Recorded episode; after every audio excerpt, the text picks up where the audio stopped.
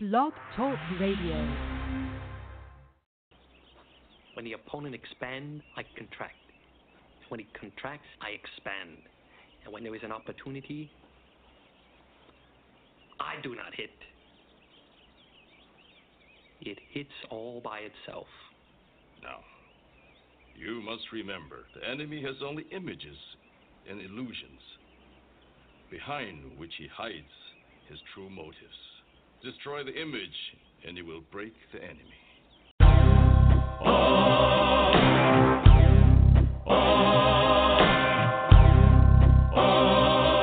You're traveling to another radio show, a broadcast not only of sight and sound, but of mind, mind, a journey into the wondrous land whose boundaries are that of the imagination. That's the on-air sign up ahead. Your next stop, Afronerd Radio, with your guides, Dburt, Captain Kirk, and on Grindhouse Saturdays, the uncanny Daryll B. And introducing West Coast correspondent, Miss Claire Lanay. Mind expansion engaged.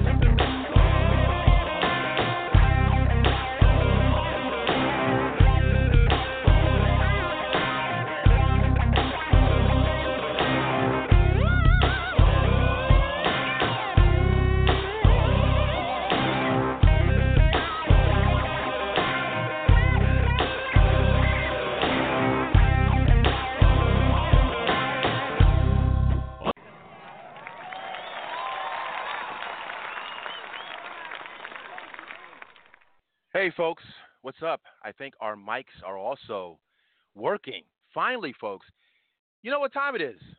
It's the grindhouse time. Unfortunately, it appears that the uncanny Daryll B will not be attending. He is persona non grata.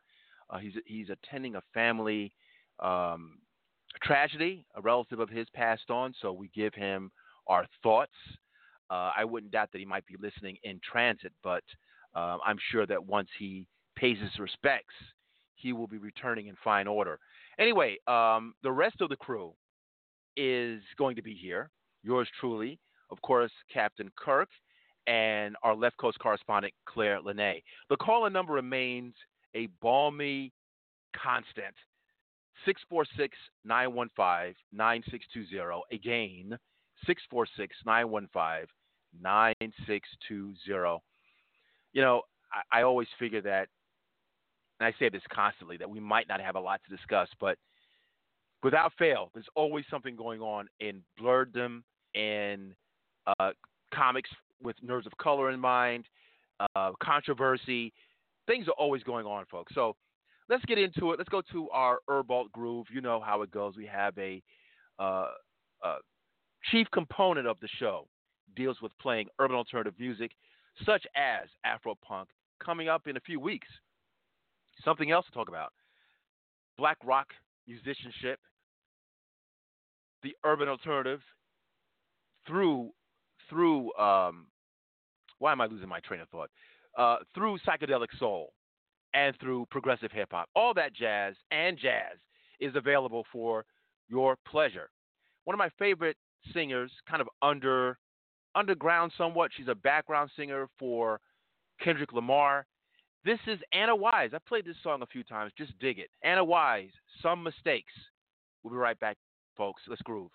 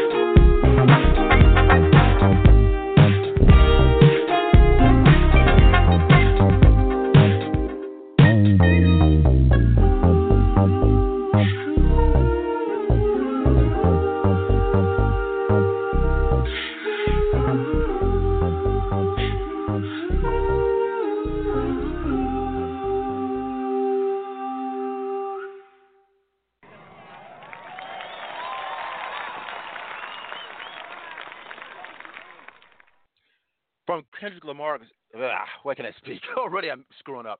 From Kendrick Lamar's camp, Anna Wise, some mistakes. Wow, folks, uh, time is moving. Believe it or not, a lot to discuss, a lot going on. First up, let's get to the captain. Captain, you're needed on terra firma, as always. Let's get to it.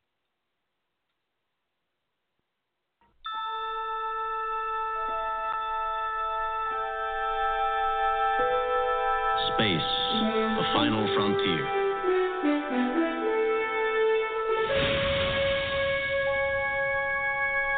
These are the voyages of the starship Enterprise. Its five year mission to explore strange new worlds, to seek out new life and new civilizations, to boldly go where no man has gone before.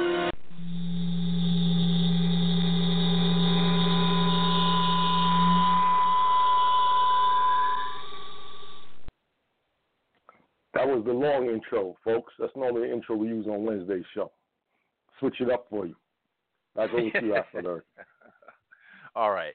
And again, folks, uh, just as a reminder, uh, our own Uncanny uh, is persona non grata. He's dealing with a family tragedy, but he will, he will be returning. Why can't I speak? He will be returning next week.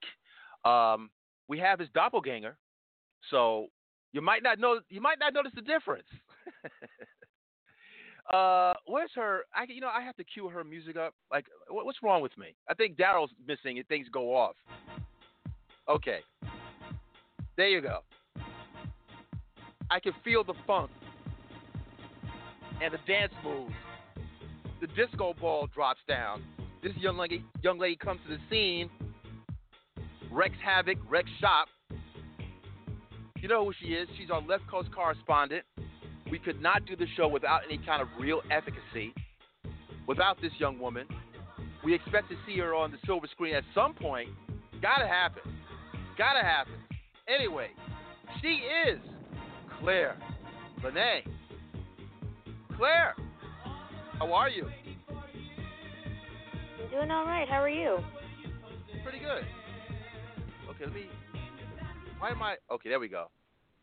Didn't want to disengage. The funk was too hard. um. okay. Uh, listen, it's just the three of us and our callers. Again, folks, remember it's 646 915 9620. 646 915 9620. We're going to do a little bit of a short show, a shorter show, but there's still a lot of topics to get into. Um, I was trying to to actually load in the audio, and it just wasn't engaging. I really wanted to play this quick clip of this deal. I, I want to.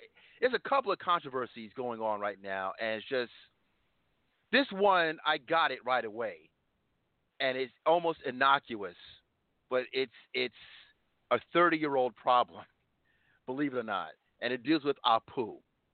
Apu is a character from The Simpsons, and there's a comedian who has taken umbrage with with this portrayal of Indian Americans.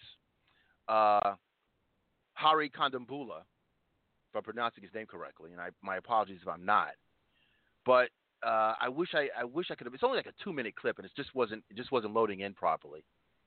But anyway, um, this documentary is going to be on True TV, and it's called "The Problem with Apu." And uh, do you recollect who does the, the voice, Claire, for Apu? Um, I know Hank it's not Azaria. Harry Shearer. Who is it? Hank Azaria. Right, right, right. Thank you, Hank Azaria. I, I can't take anything away from his talent. He's an extremely talented dude, voice, vocally as well as uh, I've seen him uh, as a live action um, actor. But uh, the the video, the documentary, just the, the quick trailer did show how he goes. Mean, many of these voice voiceover actors, they're expected to, at the drop of a hat, kind of go into their characters, and he goes into Apu, and when you see how the documentary positions it, you see it's kind of cringeworthy to see this white person go into this Indian uh, vocal stereotype. So I, I think he's onto something. He interviews interviews people of color, people of color in general. We see Whoopi Goldberg is in there, and, and everyone kind of has that same look. Like, well, you know, welcome to America. This is what they kind of do. Um, let me go to the captain first. What, what are your thoughts about not only this documentary? Because some folks, I think Kal Penn, one of my uh, uh, one of my favorite actors, Kal Penn, um, had some words to say. Well, Kal Penn said he hates Apu. He said, "I hate it, Apu." Um, what are your thoughts about th- this documentary? Uh, the fact that that Hari had to be somewhat self-deferential and say, "This is not an SJW rant," but then someone's going to accuse him of being an SJW. I think that's a problem also. Uh, I'll, I'll go around the horn with this question, but anytime you have a critique on a racial or ethnic stereotype and you want representation, you're going to get that that you're going to get uh, uh, a a a, a criticism back at you, telling you, well, you're just an, this, this is SJWism. So, what are your thoughts about the docs, and what do you thought the documentary? What are your thoughts about this being a potential SJW, you know, rant? Well, you're damned if you do, you're damned if you don't. Now the thing when you look and look back at the Simpsons, isn't that what the Simpsons did? It was it was stereotypes, wasn't it not? A lot of it. Wasn't there another? What was the other show with the the the country guy? That cartoon. What was that cartoon called? You know, uh, I think it came on. Um, that that was actually King worse. of the Hill. Yeah, Yeah. King of the Hill. That was actually worse with stereotypes, man. That show, boy, oh my god! to tell you the truth, but that, that that's pretty much what that show was doing. But the person doing the documentary has a legitimate gripe. Definitely has a legitimate gripe. I can tell you this: dealing with Chinese people in Flushing, they would tell me when it comes to black people. First, they would first thing they tell me is like, "You don't look like the black people that I see on TV." I said, "How so?" I, I, I like this stuff. Just to show you how with stereotypes. He said, "Well, in my country, the black people, my country, they're talking about, you know, China.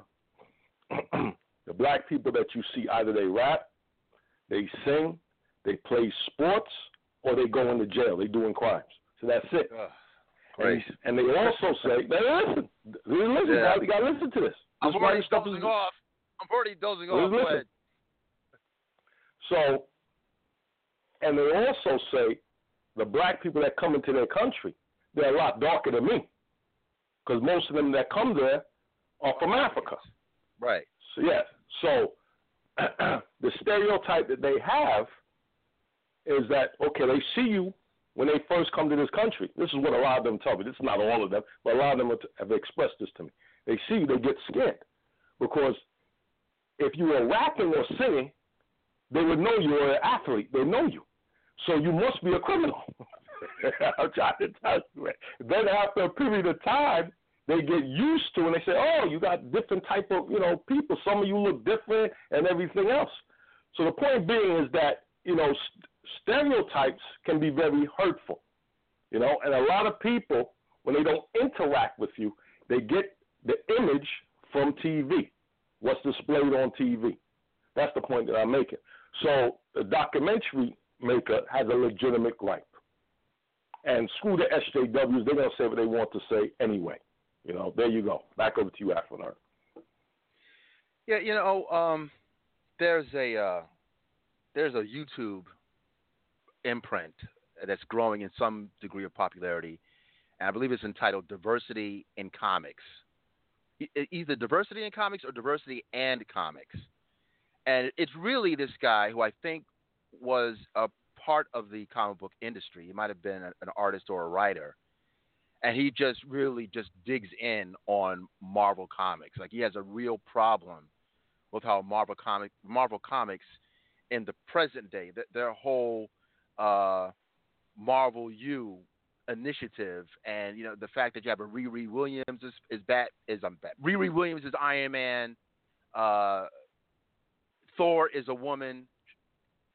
Um, we see obviously that there is, a, you know, they have younger as he would say, younger, pink-haired uh, millennials that are running Marvel. So he has a whole thing about how Marvel Comics is, as he would say, kowtowing to the millennial slash SJW sector, and he thinks it's the it is the ruination of Marvel Comics. That's his opinion. So, um, I have a problem when I think there's a distinction between having legitimate a legitimate right to having uh, appropriate and accurate representation versus kind of going off in the going off in the Netherlands, you know, with, with your with, with your request when it gets to be absurd. Claire, what, what are your thoughts about this documentary? I thought it was pretty interesting in the sense that you know someone may look at Apu as one of a number of stereotyped characters on The Simpsons, and you you know if you're not paying attention, you may say this is not a big deal, but it's a big deal. So, what are your thoughts about this documentary and, and this comedian specifically interviewing uh, specifically Indian, Asian folk, black people? He's kind of you know he's putting out there like this is this is a thing. Um, well, listen, I grew up on The Simpsons. Okay, I grew up on that stuff. I haven't watched the show consistently in years. Um, and I think a lot of people feel that way. I mean, let's just be honest. The show has been on for damn near three decades. Yeah. So, in terms of its relevance, it's not quite as impactful, but I get it. I get it. I understand the I understand the sentiment behind why this person felt the need to put this out there and and I've been watching uh, Master of None, Aziz Ansari you know, he touches on a lot of different things um, that kind of incorporate those frustrations. So this is the time. You know, this is the time, and whether it be because of the SJWs or the, these millennials or whatever you want to call it, this is the time. We are living in a very divisive, you know, period, you know, worldwide, and you see it in this country. You see it, you know, abroad. You see it in our presidency. I mean, you see it every day, and it's just voices are just getting louder. The anger is becoming more, you know, hot. You know, it's just it's it's really everybody's everybody's got something they they're they're beefing about, and they want to be heard. They want to express themselves. They want to, you know, they want to commiserate. They want to let it be known. And I get it. I get it. You know, it's it is unsettling when when you actually see it because you don't think about it in an animated, you know, form. In in that visual sense, you're watching a cartoon. But when you watch the actor actually perform it, it's like, well, wait a second, that's kind of weird or off-putting. I mean, in voiceover, it's actually very common more common than you realize that male actors play female characters and female actors play male characters and white actors play black characters. I mean, I don't know if you know this, but um one of one of like the lead guys who has been in the Family Guy, you know, umbrella forever, you know, and then he had his own show, the Cleveland show. Oh yeah. Yep right? That's a white actor. You know? Um and uh, and on the reverse, on the reverse, that same show, same show, Cleveland. Um, I might be mixing up his name. If I am, I apologize. Kevin Michael Richardson. That's it. Uh, very another very talented voiceover actor. Been in the business a very long time. Black, a black actor, and the character that he was a recur- I'm sorry, recurring uh, Cletus was a Confederate flag wielding, shotgun holding, you know, white trash neighbor. That was the character that he played. That's true. You yeah. know, as a black actor, as a black actor, he's voicing a white stereotype. Okay? So this happens all the time in voiceover because that that is a medium in which you can play, in which it doesn't matter as long as, you know, in the audio it, it, it plays well. It works with what with what the artists, the cartoonists, you know, are, are, are going for. The tone, the humor, all of it. So listen, I don't really have a dog in this fight. I get it. I do. I do. It's it's it's very one dimensional. It's very much a stereotype. I would say though that you know and maybe I'm completely off base here, but the the main frustration with with these types of one-dimensional you know stereotypes is that there's no other sense of representation.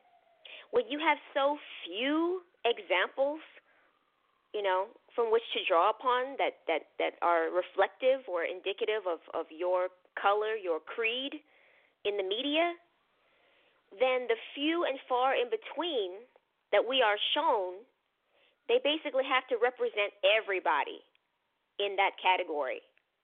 And that's where it gets ugly. That's where it gets frustrating, kind of piggybacking off of what the cap said. Because then the assumption is is that y'all are like that. All of you are like that. And one example. You all talk like that. You all work at a convenience store. You all, you know, this, that, and the other. Da, da, da, da. So, I, you know, I, I, hey, listen, I, I'm with you. I'm with you. I get the frustration. When you don't have that many examples to choose from, then immediately you're you're boxed in.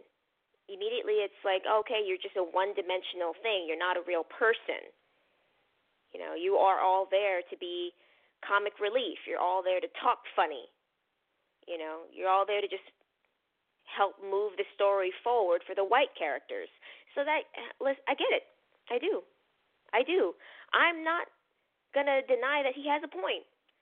But at the same time, I and this is where it's going to sound ugly. I I get it, but I just similar to when I hear the pain and frustration of other disenfranchised groups and minorities who feel disrespected, who feel slighted, who feel underrepresented. At the same time, it's like I hear you, I feel for you, but I got my own problems. And I know that sounds harsh, but sometimes that's just how I feel. I got my stuff too. Okay? You know? So that's that's that's where I'm at. Um I'll close out on this. I, I, I think that uh, you're, you're correct that the, the, the, premise of The Simpsons has a lot to do with stereotyping everyone. Uh, isn't the the uh, restaurateur Luigi? I mean, he's definitely like an Italian resta- uh, Italian uh, stereotype. Actually, he's one uh, stereotype.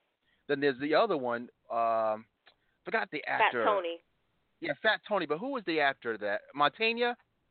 Joe Mantegna, I think yeah. he does the voice. Joe Mantegna. Yeah. Yeah. So, I mean, you know, there, there's, I mean, if you really look, if you if you're going to be fair, almost all of the characters fulfill a certain stereotype.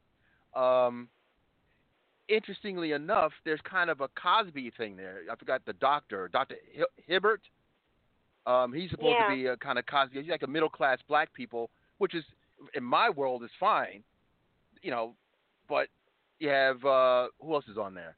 Well, actually, you know, people actually get a good, got, probably got a good, got a good uh, shake on that, and I think it's because uh, the stereotyping of black people in America has been so bad not everyone has got, has got it, but when it comes to like numero uno, I think um, the stereotypes just don't stop. So I think in the modern era, they decided to kind of go in the opposite direction. I even read that somewhere that when it comes to cartoons, they try to go in the opposite direction as far as black stereotypes, which is very, very interesting. Captain, what do you? We're going to move along, but what do you think that? What do you? What do you think that's about?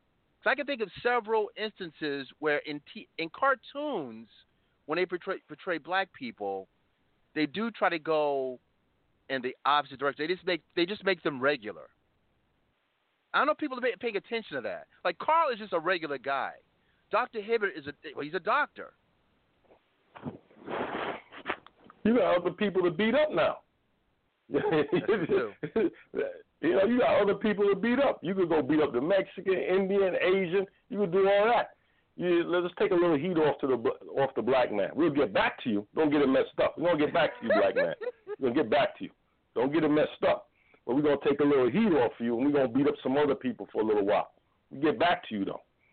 You know, because even, even that's what think, it seems like to me. Even when you think of of um, Cleveland, Cleveland is pretty, you know, like and his son. If you know, there, there is a trend that they, that like there's some kind of clause where you don't screw around with black people, because that's like the the third rail as far as far as like trying to appeal to kids or whatever. But you go back into the 40s and the 50s and the 60s, it was bad. Uh, that's what that 40, 44, what is it? Uh, the story of OJ, the 444 album that was just released by Jay Z. He went back to that that stereotype, and it was you know that's what cartoons were like with black people in it. So maybe they gave us a break this time around. Anyway, uh, folks, this is the Grindhouse. Uh, I see some calls are, calls are here. If you'd like to join in on our discourse, remember just press one. If you press one, that way we know that you uh, are virtually raising your hand and we know that you can join in. 646 915 9620. 646 915 9620. All right. Um, another controversy, and then we'll get into some other some other things. Uh, I, I'm seeing now that Supergirl is catching it a little bit in a, in, in a not so mild way. I saw this on the Mary Sue website, and the actor that plays Winn, Jeremy Jordan, there was a little get together. I don't know if it was at MTV. It was it was an interview with most of the stars of Supergirl, and they're kind of just happy. I've never seen a happier cast in my life. So I guess because they they got a third third season. So they're they're just happy and joking around, and uh, somehow they get it. They get Jeremy to sing something.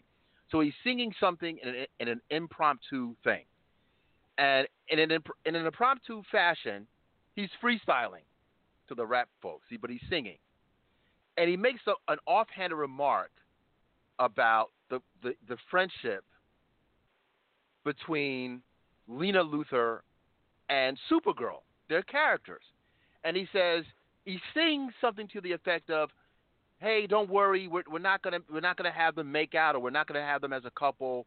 We're not going to ship them." You know, for those who are in this culture, there's a whole shipper, shippiness, shipping, meaning a, a romantic liaison between characters. Now we know we, there's already a sapphic relationship in with Supergirl. well, in the in the Supergirl uh, TV series. So he just said playfully, no, no, no, we're not going to go there this time with these two. They're just friends. So, listen, again, I, am a, what is it? I'm learning these new terminologies. I'm a cisgender, cis straight male. So, at, in this new world order, you can easily step on someone's toes and and, sure and not that? know what. What? Yeah, I'm very sure.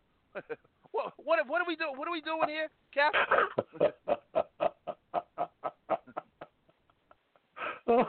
yes. Good, All right. Continue, continue. All right.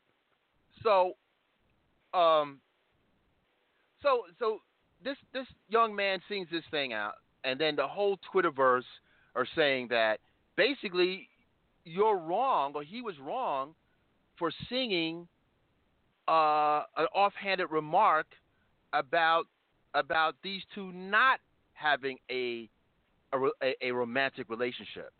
So this is when the SJW thing, I think, actually, this is where the criticism comes in. This is why you, you can't you don't know what's a legitimate gripe and when you're just being angry for the sake of being angry. I'm, I'm trying respectfully not to step on uh, another set of folks' issues. Maybe I don't get it, but I, I don't. I, I, do have a problem. I will say this, and someone can can can you know straighten me out.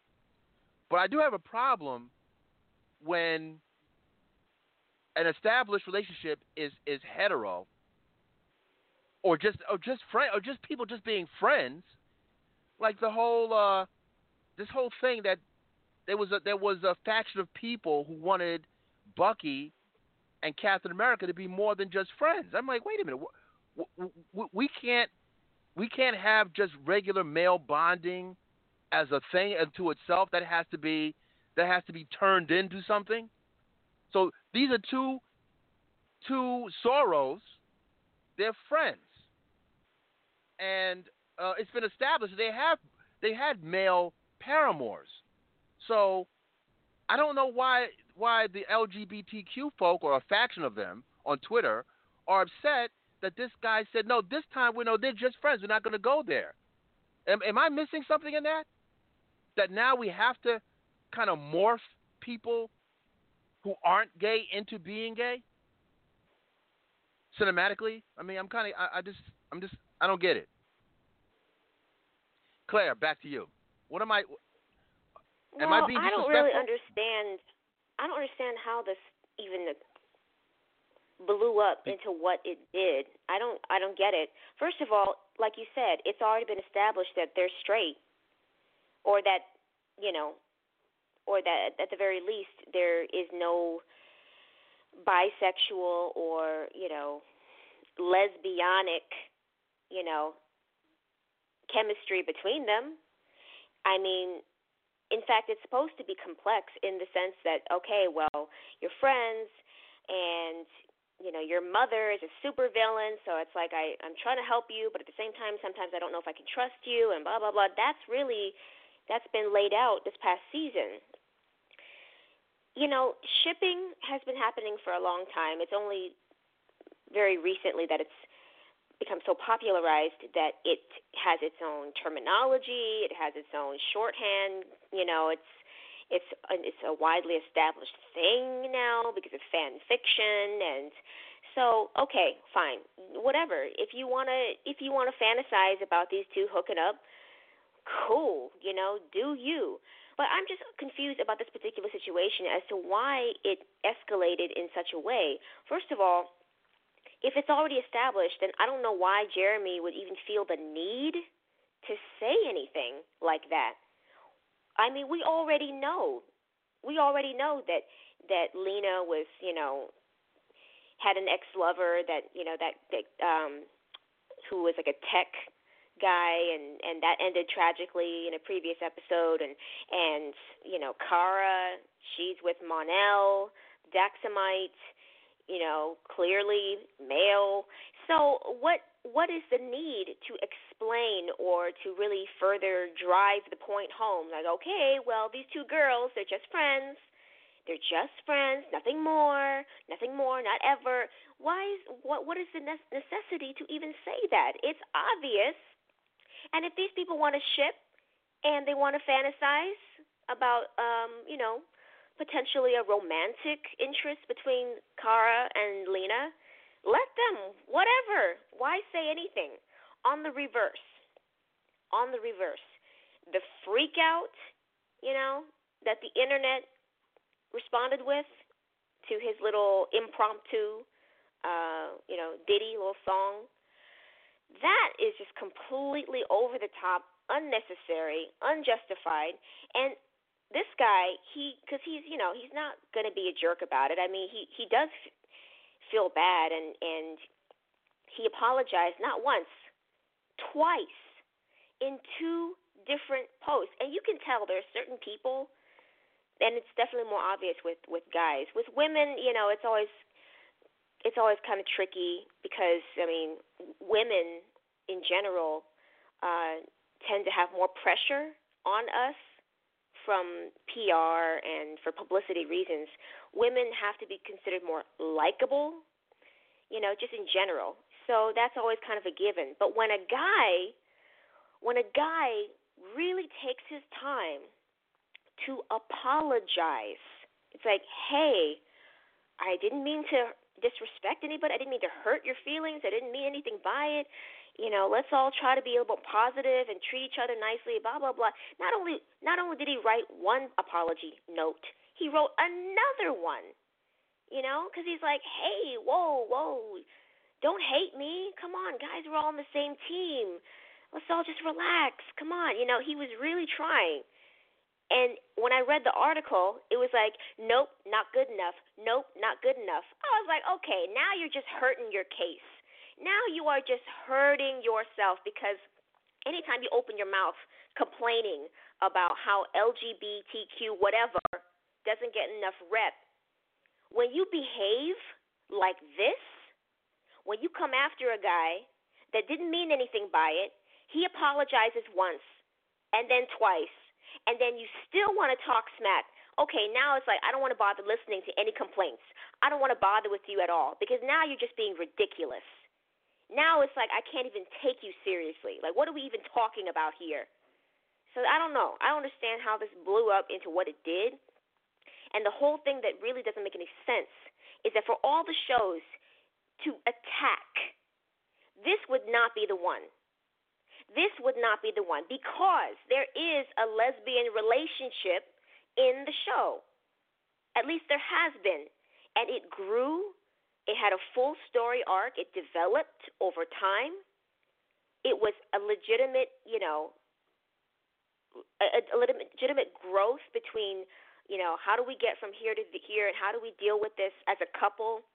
You know, how it it really gave it its full, you know, a, a wide berth, just like you would with any hetero relationship, you know, in television. It gave it that, gave it its due between um, Alex, you know, her her stepsister, and with Maggie Sawyer, the police officer, which unfortunately, and they're gonna catch. Oh man, remember how I told you that one of the people on my panel a couple weeks ago, she writes for Supergirl. We were talking about this, and you know what? They are going to catch hell for the fact that Maggie is going to be slowly written off the show. They're going to catch hell. Like, oh, this is you trying to get rid of all the LGBTQ characters, and this is not right, and blah blah blah. But the thing is, is that they don't understand that that actress Floriana Lima never wanted to be a series regular on Supergirl.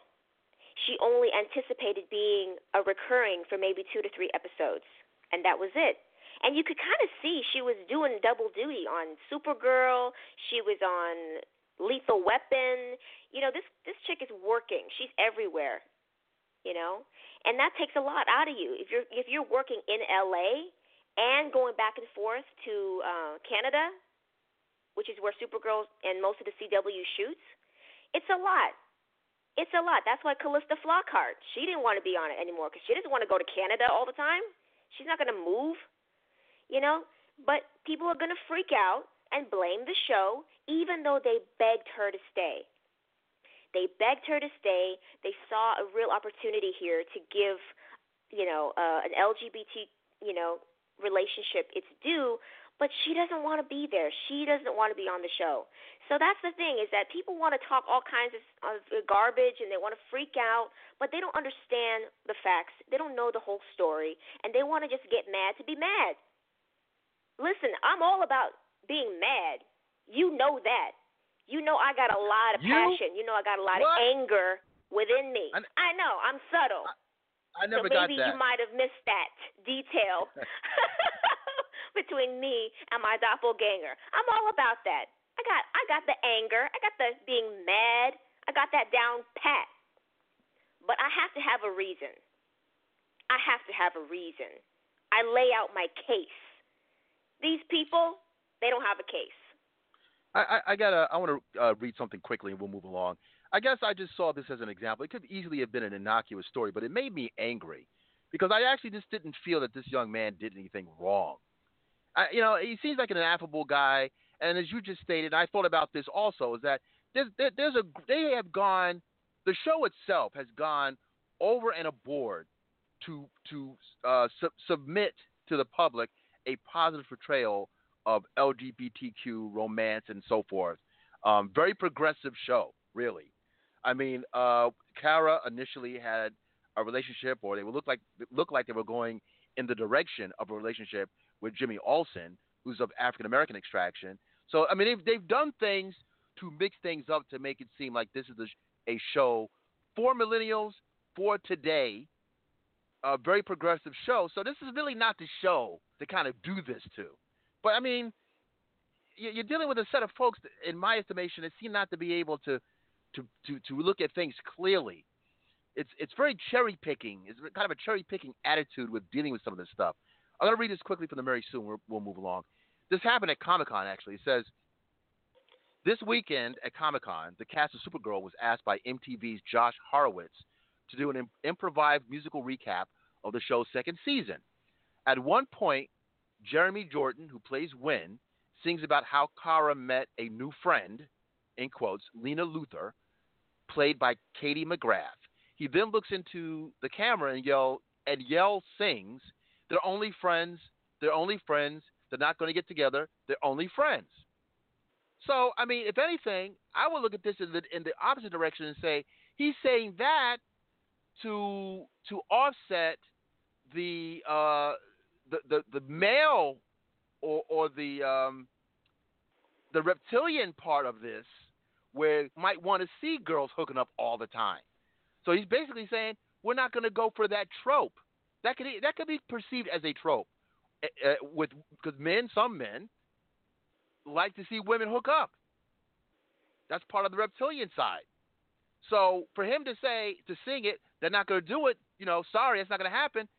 That's the other side of their of, of an argument. So I see where he was going, but I, I, it's getting to the point now that comedians are not going to be able to do their thing. You're not going to be able to talk about anything. In, I mean, there's some things that are, that are patently and blatantly racist, and sometimes there's just things that would be classified as blue humor, or maybe just trying to be a just you know just rubbing rubbing a shoulder or whatever, however you want to describe it. But now it's getting to the point now where folks aren't going to be able to do their, their craft. They're not going to be um, honest when they do these these uh, interviews. And there's already so many so much expectations and phoniness with these things. Now they're going to make it where it's, it's just going to be a waste of time. Like why bother to be an why bother to interview if at any moment you're going to be stepping on somebody's toes when you're clearly not trying to be an a hole. Anyway, folks, this is the Grindhouse. Uh, as I said at the top of the show, the Uncanny is unava- unavailable, but he will be returning next week. Uh, 646 915 9620 is the number. Don't you forget it.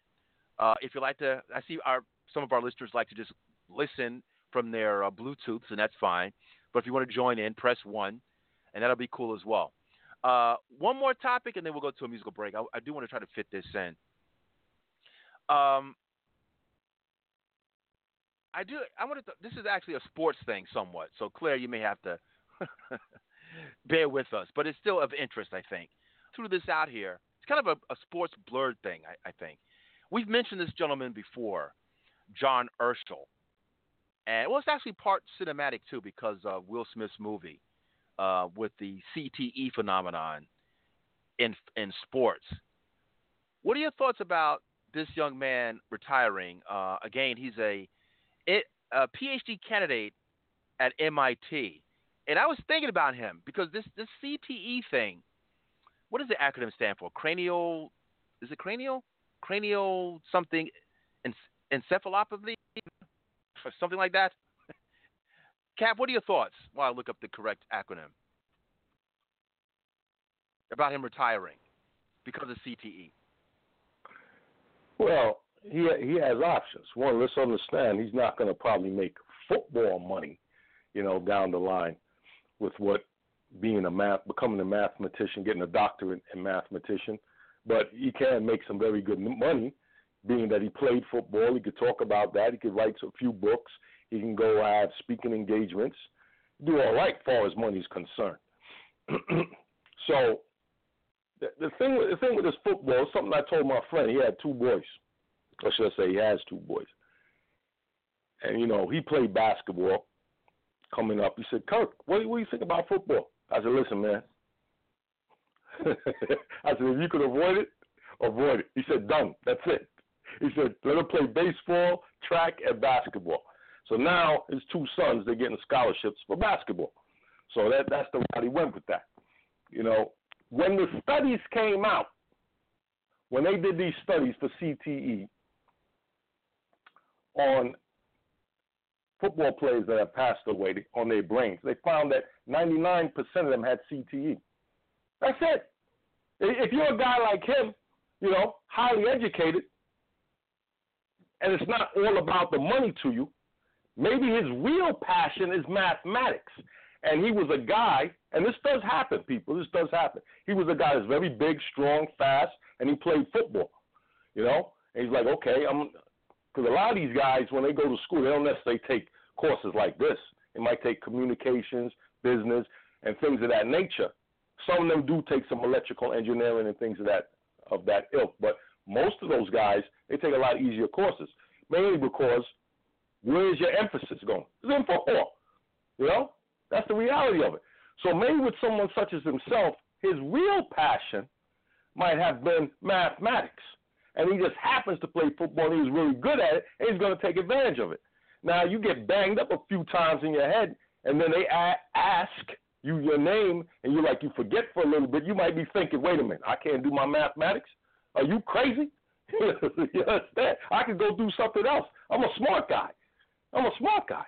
You understand? And then the test comes out, and you see the results. It's like, uh, let me tell you my stuff in, man. Let me get finish up, get this PhD, and figure it out from there. I'm not starving for money. I can make a few dollars. Just saying. That's all. Back over to you, Afro Yeah, the acronym is chronic traumatic encephalopathy. Yeah, CTE. There's so many acronyms going on. MIT, PhD, NFL. That's it. CTE. That's it. I love it. I love it. okay. Well, we've spoken about John Urschel before because, I mean, essentially he's a blerd and it's pretty impressive. I mean, I'm looking at the side of him getting a PhD at MIT in mathematics. So I think that that alone, I mean, his he's not going to be hurting uh, by any stretch of the imagination with that kind of pedigree.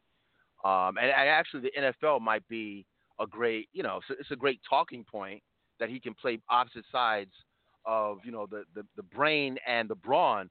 But the, the NFL, I mean, listen, they're trying to dodge out dodge out uh, research. I think there was they had promised 30 million in researching CTE, and now they're reneging on that. I mean, there's some things going on that are very fishy. I mean, you're talking about a billion dollar operation that there's more evidence that it is just really harmful. It's harmful to high school players.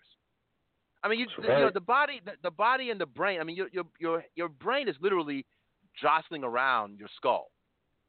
All these repeated blows to the head was what's causing these things. And you know, there's always there's always talk about um, cogitation when it comes to, to black folk, allegedly.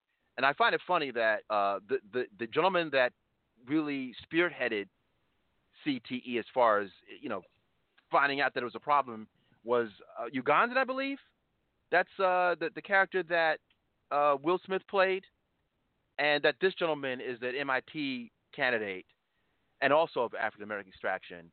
Um, I don't know. I, stereotypes brilliant. are yeah, it's brilliant, but stereotypes are a thing. It, mm-hmm. it really is a problem. It's it's uh, it's very stifling for development when people have these preconceived notions of folks and, and the fact that we actually operate, many of us operate that way. Um, so my well wishes to, to him. I, I kind of I really thought that he was at, some point going to be getting out of the NFL because this this has been a known process. Okay, this guy with this this kind of brain power, no. There's another gentleman too uh, who used to play cap um, out of Florida. I think his name is um, his his last name is Rolle. You remember this guy? I think he became. Um, did he become a? I think he became a doctor, and he played football for a minute also. But there was no mentioning of mentioning of him, like retiring because of this. But I know he went. He, he went to to the U, went to the UK, became a Rhodes Scholar. I mean, this guy was a very accomplished scholastic dude, and he too ended up leaving. But not. He didn't say it was because of CTE. I forgot the guy's name. Anyway, we have a caller. Yeah, you had one of the Harmon brothers who played for San Francisco for a little while. He left the league. He said, "That's it. It's too competitive." He went to. He finished up his law degree. He said, "That's what I'm doing." That's it. I'm going.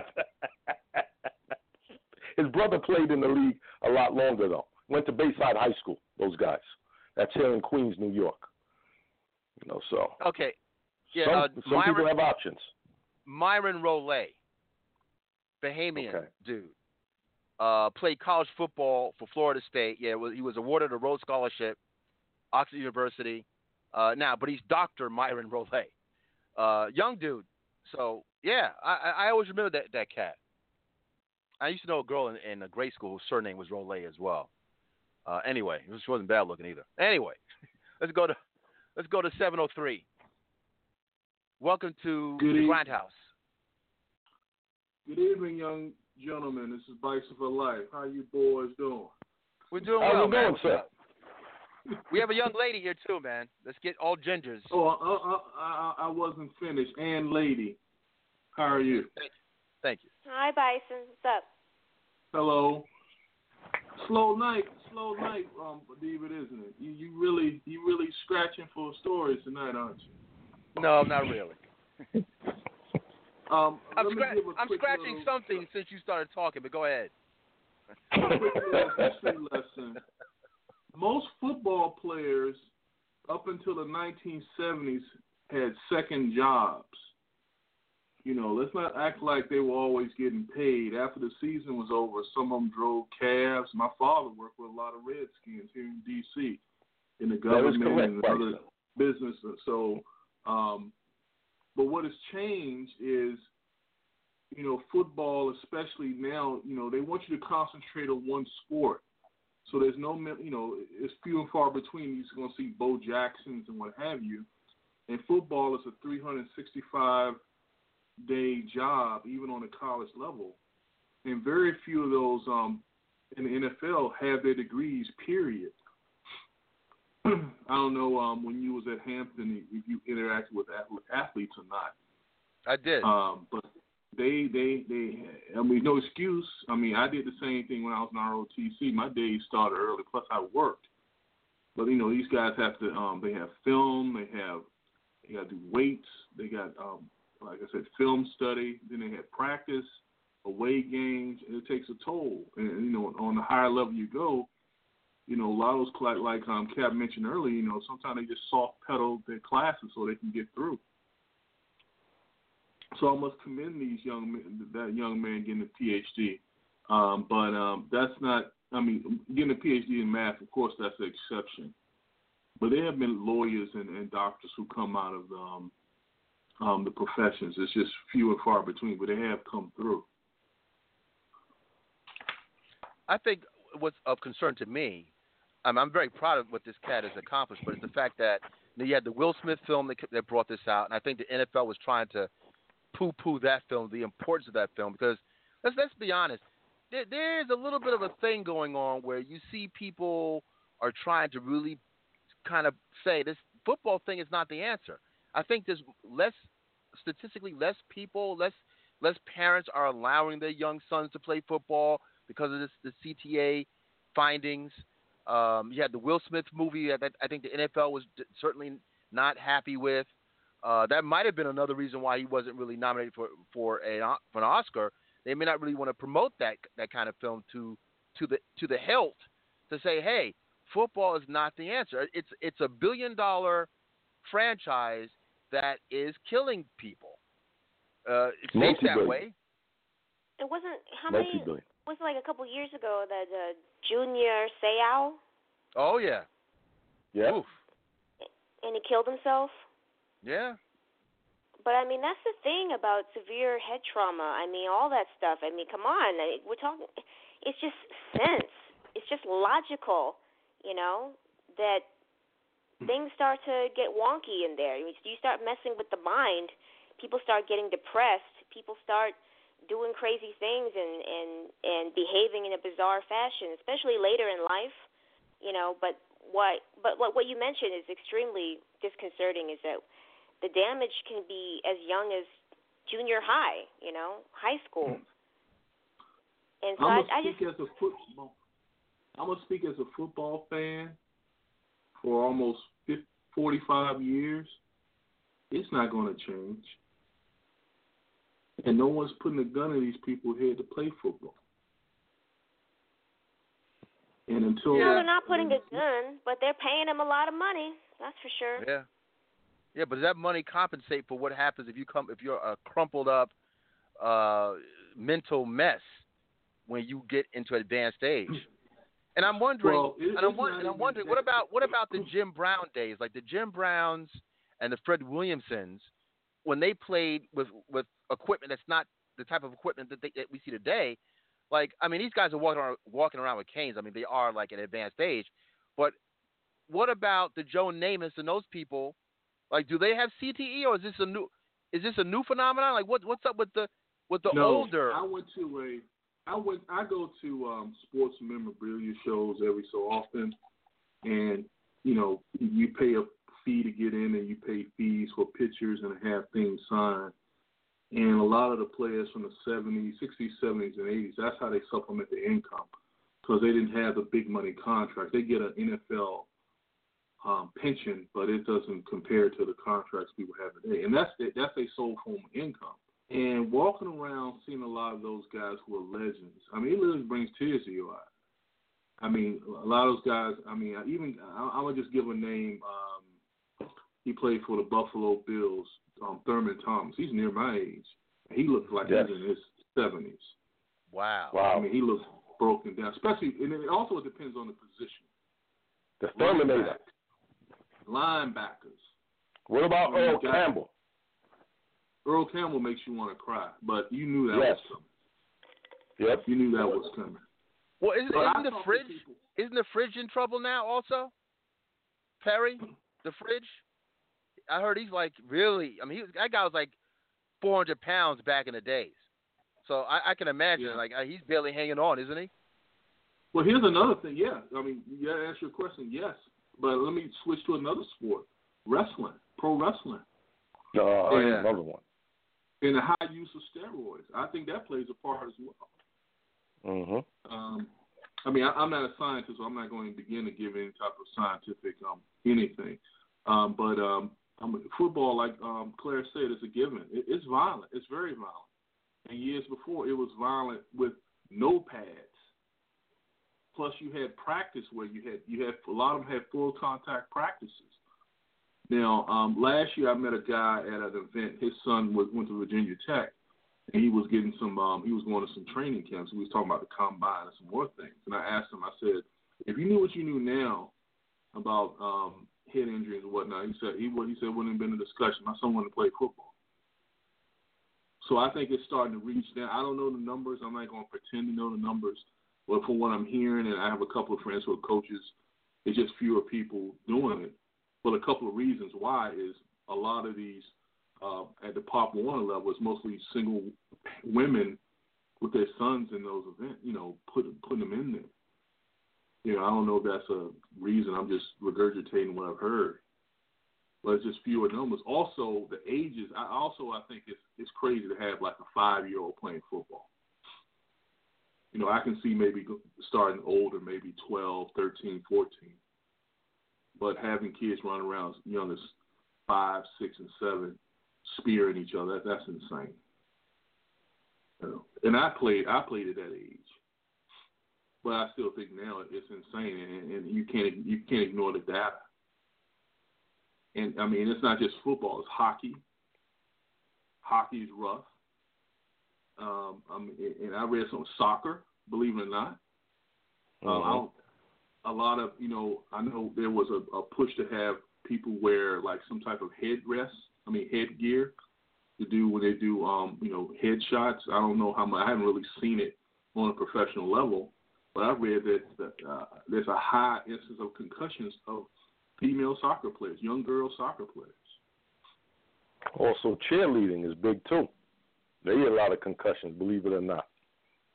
Yeah. You wouldn't think so, but yeah, they do. But the sad thing, Dburt and Group, is so many parents are driven by um, basically they want a free college education through a scholarship. They will drive hundreds of miles every weekend chasing that dream. And, and sometimes safety becomes a, a second or third or fourth priority. You know, they weigh the cost of education versus, you know, the possibility of getting a scholarship. They just kind of look the other way. Well, you know, I thought I'd bring it up there because of this young man getting out of it. I, I like the fact that he was intelligent enough and he has a mathematical mind, literally. So I knew he was going to opt out at some point. But uh, I think the bottom line is money moves everything. uh, hey, can I say something real quick? I don't know. I, I just came in later, but I want to offer condolences to Daryll B. I know. I mean, I don't know if you've mentioned it. If not, I apologize. I, I did. just want to offer, offer my condolences to Daryll B. and his family right now um, during this time of loss they're going through. Thank you, man. I'm sure he, he appreciates that. We, we did mention that, mention it at the top of the show. Um, yeah, it, it, was definitely mentioned. Uh, let's go to a, groove, as always. Um, we're going to go into this Wonder Woman Oscar nomination story. I find that interesting.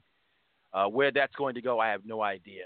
But I, we could we could use a a genre film like that to kind of break the. I mean, we did see Heath Ledger get his due, but there's still a certain way that these films are perceived. So I'm wondering, um, I guess, under what circumstances would Wonder Woman be be put out there? I think uh, the WB are trying really hard to, you know, submit it for uh, Oscar Oscar consideration. So uh, we're going to talk about that and other stories coming up. This is D'Angelo, Sugar Daddy remix. Give you about two minutes. We'll be right back. Let's groove.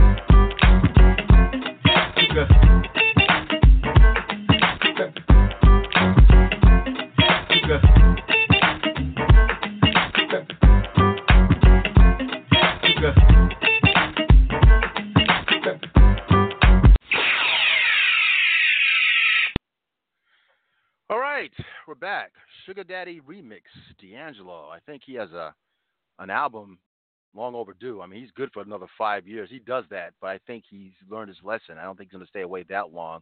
So I'm very um, interested in a new album from D'Angelo.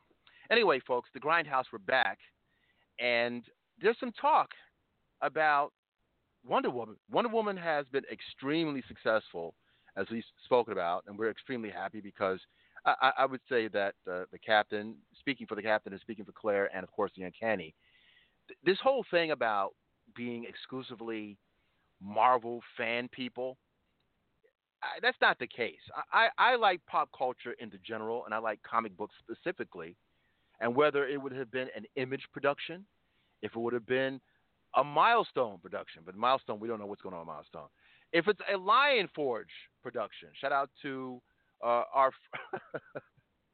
uh, I'm, I'm, putting I'm putting him on blast. I, I won't go there, but but seriously, pick up Lions Forge. Joseph Illidge, um, if he gets a, a movie deal, um, we would support all of it. But the WB has had difficulties, and I want I'm I am invested, and I say all of us are invested in Warner Brother products performing well. Wonder Woman seems to have broken that trend. So now we're seeing that uh, there's Oscar talk about this. So I, I want Claire to, to, to, kind of explain what what have you been hearing about Wonder Woman being considered for an Oscar, and do you think it's a good thing, or is it just WB just trying to kind of you know do business, which is what they're about ultimately? well, I mean, listen, there's just so many different layers. I mean, you and I, we uh, we love this word, nuance. Mm-hmm. And when you start diving into things and you see the way people behave, the choices that they make, and and and there's just never any one way to go about interpreting it or the ramifications of it. So regardless of whether or not intentions are altruistic or honorable, or if it's just about getting that money and milking a property for all it's worth, even to the detriment of the content itself, the characters, and an overall audience faith. I would say that I uh, I'm I'm absolutely thrilled for the success of Wonder Woman. I mean, I think I was pretty clear about that when I when I gave my uh, my my review, when I talked about it, I was um, I was speaking as a as a you know as a fan of the of this genre, and more importantly, I'm speaking as a woman. I'm speaking as a female who has been craving this for quite some time. You know, I mean, I'm like telling everybody I know, even people that don't know anything about this stuff, you got to go see this movie. You just have to. I don't care that you're not into comic books. It's the principle of it. It's the damn principle of it. You have to be able to show these people that yes, people are willing to spend the money to see a woman take the lead, to see a woman be the hero. It is not a small feat for this movie to have outpaced Batman vs. Superman and all the other DC EU films domestically. It is a big effing deal. I will say it again. I will I will say it again. Wonder Woman made more money domestically in 4 weeks than Batman vs Superman made domestically in 12. So I want people to really understand that this is a big freaking deal. For a woman to to star in this kind of uh, film, for a woman to direct this kind of film, that's why it's all the more insulting to me that when it comes to Spider-Man: Homecoming, literally the next day it, after it comes out, Sony and Marvel are like, "Oh, Jon Watts, please, please direct the sequel. Please come back." How long has Wonder Woman been out?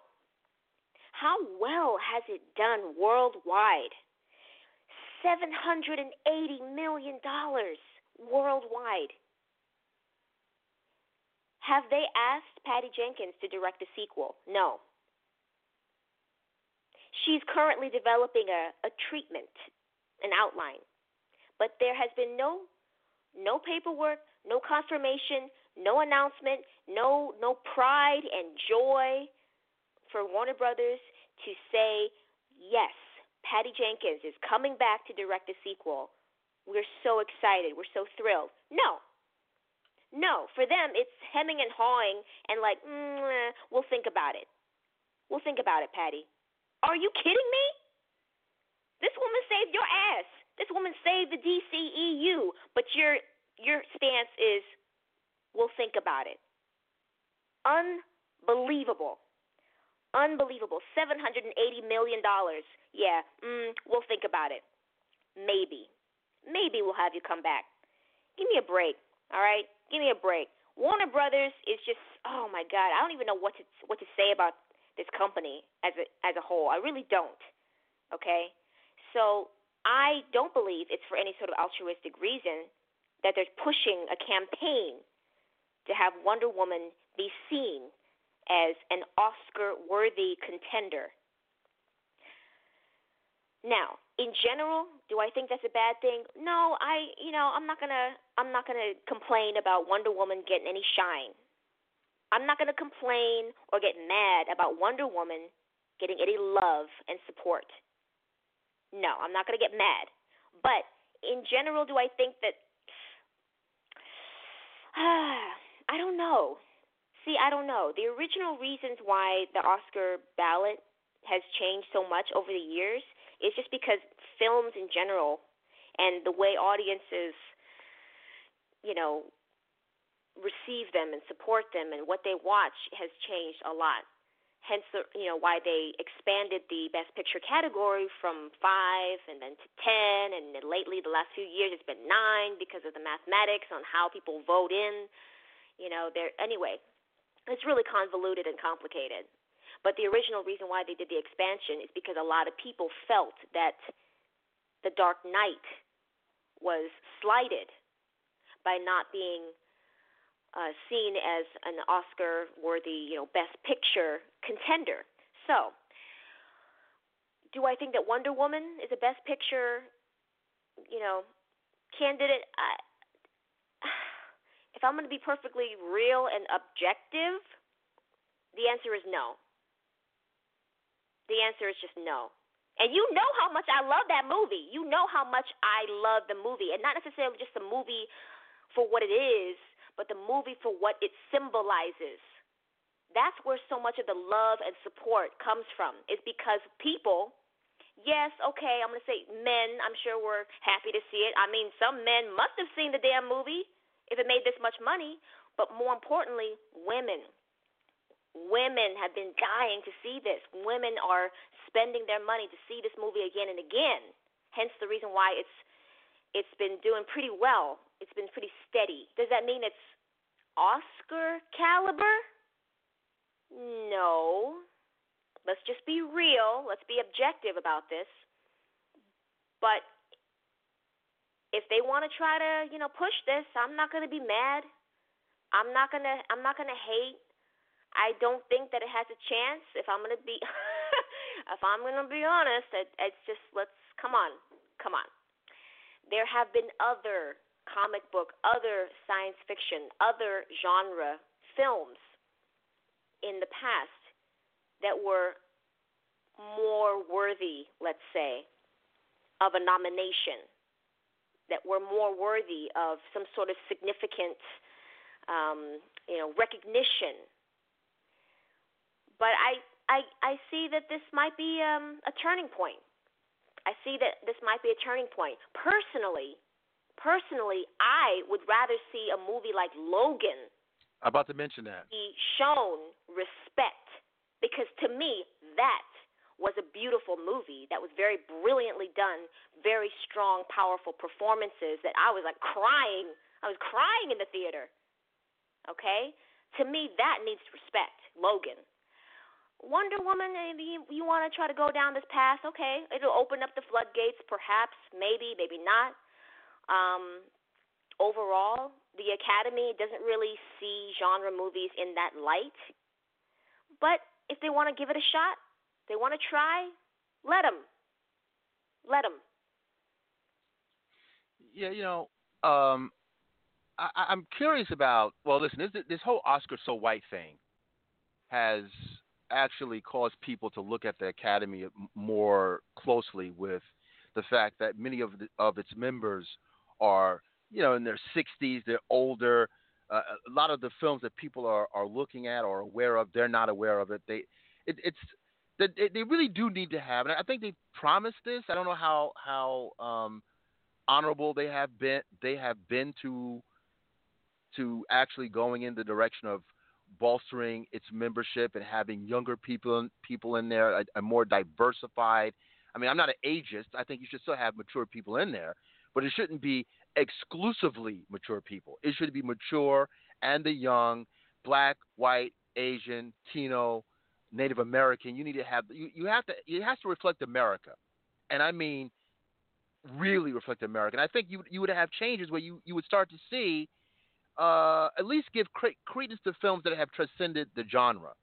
Like I thought that when I first saw Dark Dark Knight, and I'm looking I'm looking at Dark Knight as a as a quasi cineast.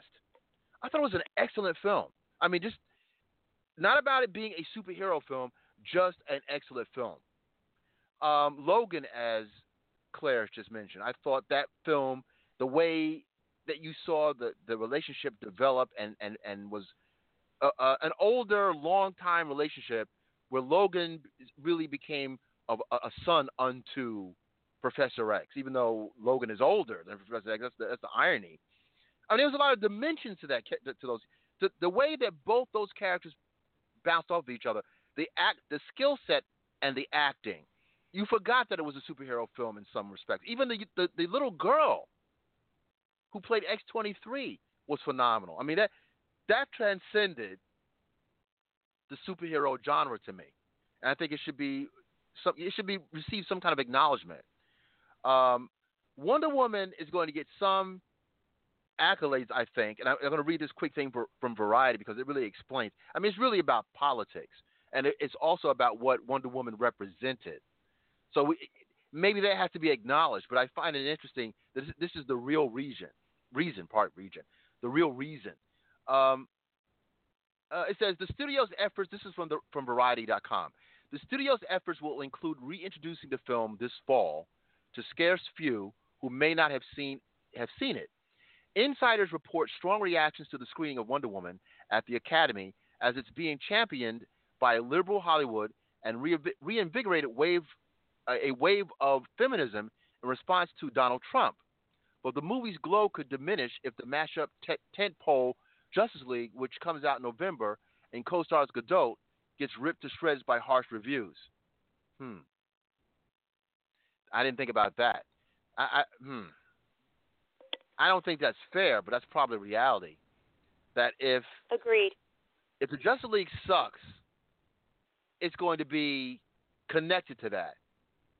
If it triumphs, then it may even be more of a uh, you know more of an impetus to really get that movie its due. Captain, what are your what are your thoughts about Wonder the WB actually looking at Wonder Woman for Oscar consideration? And even this thing about the Justice League that if it sucks, it could take down its chances. Well, here's the thing: if the Oscars was a true meritocracy, I would be bothered by this, because in my opinion, the only superhero movie from a meritocracy standpoint, a total meritocracy, that Oscar that is Oscar worthy in the modern day era, that is, was that last Dark Knight installment. That's it, hands down.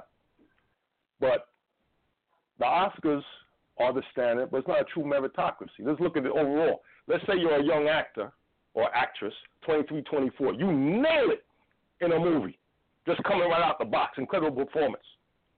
You might get nominated, but you don't win it. You carry on, carry on, carry on. You turn 31, 32, then they give you your Oscar. Really, they're giving you your Oscar for that film that you did at 23, 24. Look at uh, now, this is just my opinion. When we look at uh, Denzel Washington Training Day, I think he overacted a little bit in the movie. But hey, who am I to say anything about Denzel Washington? He's a great actor. That goes without saying. But come on, for Training Day, that's you're going to give him an Oscar? You could have given him the Oscar for something else. So because you play these games, you know, and everyone sees it now. Before people didn't see it, Everyone does see this now. That's why you have Halle Berry talking that that smack now she got an Oscar. That you know, oh maybe it doesn't mean as much, you know, because you see what they're doing now. It meant everything to you at the given time. You wanted to shine too. So watch your mouth, Halle. Anyway, if it was a true meritocracy, we probably should make something else, and it'll probably take 10 to 15 years before it can get big, called the Real Awards, you know, and try to pull from the Oscars. Yeah, good luck with that, but it would be it would be probably worthwhile. It's not a true meritocracy, and because it's not a true meritocracy, it's very political at times too. You know, oh, this guy here been doing it for the last 16, 17 years. These three films he should have got. All right, let's get him in here. This one. This is the weak film, though. Anyone know it's weak? Do that to cinema photographers. They do it to directors. They do it to actors, actresses all the time. So if it was a true meritocracy, once again, I'd be upset with it. But because the Oscars are what they are, go ahead, push all the weight for it. Push all the weight for it. You know, pull all the money, get all the money that you can. Wonder Woman, the first time I watched it, very good movie. Second time I watched it, only thought it was all right. You know, when I watched Dark Knight, I thought the movie the first time was incredible. I watched it the second time, I thought it was incredible. I watched it the third time, I thought it was incredible. I could still go back and watch that last Dark Knight. Just the music alone is crazy. Can't do that with Wonder Woman. But it was very good the first time around. So that being said, get what you can. Push all you can with this. That's all. Back over to you, Afro. Going into the chat room are uh, stalwart supporters, Style, Style Universal. Why can't I speak? Style Universal says Wonder Woman was a good film, Oscar worthy. Nah. Then he's uh, Bison weighs in. Dunkirk was a masterpiece. I, I, need to see Dunkirk. That that's the one with that's a Nolan film, correct? Dunkirk. I wouldn't be surprised if it if it wasn't a masterpiece. He says yes, a masterpiece. Uh, and he says uh, Style says if Wonder Woman gets an Oscar nod and Logan doesn't, that's an issue. Yeah, that's a little bit. See, that, that's where you go into what the captain's talking about. It may be more about politics than actual um, film worthiness. I mean, and I, and I loved Wonder Woman, but Logan was in a whole different. Uh, it, it just man, it was a smaller film. It was it, it really hit me. You know, it, it, you know when, uh, his clone called him uh, daddy or dad. Ah, I was done. so it definitely had kind of a um, the, uh, what's it, what's that movie? Um, Ricky Schroder, the champ. You know, had one of those when the kid is or the young person is losing their parent and they bug out on film. That's the worst thing to see. But it's good cinematically though. Anyway, uh, well, we will see. I, I, I, it would be cool, but I think it, it'll be because someone owes someone. like the captain says, we have to pay a debt to something for something else we, we neglected. That seems to be a, a an Oscar trope. They don't give you they don't give you the Oscar for the actual film. Denzel should, should have gotten an Oscar for Malcolm X. And instead of because of the politics of the time, they weren't going to allow that to happen. Just wasn't going to happen. So they had to give it to him. I think he got one for Hurricane, and he got one for uh, uh, uh, Best Supporting Actor for uh, what was the one with Matthew Broderick? I'm losing my memory. The um, Civil War film. Glory. Yeah, kicked in. All right. Let's move things forward a little bit. Um, I want to talk about. Well, this is kind of a, a, a blerdy, nerdy conversation. this part right here, but it, it's it's it's interesting nevertheless. Another faux controversy in a Suicide Squad comic book, I think this month Suicide Squad, and I, am in and out of that comic book, but going, I'm going to have to get it. Amanda Waller, the Amanda Waller character, is uh, he she is she is warning her team to go after uh, two heroes. One is Killer Frost, and Killer Killer Frost we know, uh, Caitlin Snow is is you know she's portrayed on the Flash but this is in the comic book stuff. So Killer Killer Frost is is in her purview, and she refers to Killer Frost and Batman as metahumans. So some some folks are problem with Batman being perceived as superhuman, or specifically the term metahuman. Now, Scott Snyder, who writes, I believe, Batman at this point, he's saying no, that this is not this is not canon. We, no. So now you're getting into two, two different comic books, two different writers' visions. Uh, there's a storyline where Batman gets into contact with some kind of Thanagarian metal that saves his life, that that brings him back better than what he was before. Oftentimes, when when, when uh, human beings get in contact, this is in mythology, when they get in contact with this metal, they become better. Sometimes they get powers. So far, there's been no inclination that Batman has any powers, but he is a better Batman. There's an argument in the nerd community, and, and this has kind of been an ongoing argument. Does Batman classify? Well, first of all, many folks classify him as a superhero in the true definition of a superhero. So, what's the difference between being superhero slash superhuman versus meta, which is more of a new kind of a new age term to describe a superhero? Uh, let's go to the captain. What, what are your thoughts about this faux faux controversy, non-controversy? Well, here's, here's, the, here's the thing. Didn't we have a version of Batman when he was a vampire? That's true. Don't we have that? Batman well, Earth 43, I believe. well, I mean, you know. He's definitely a better than. okay, underneath normal circumstances. See how I do people, right?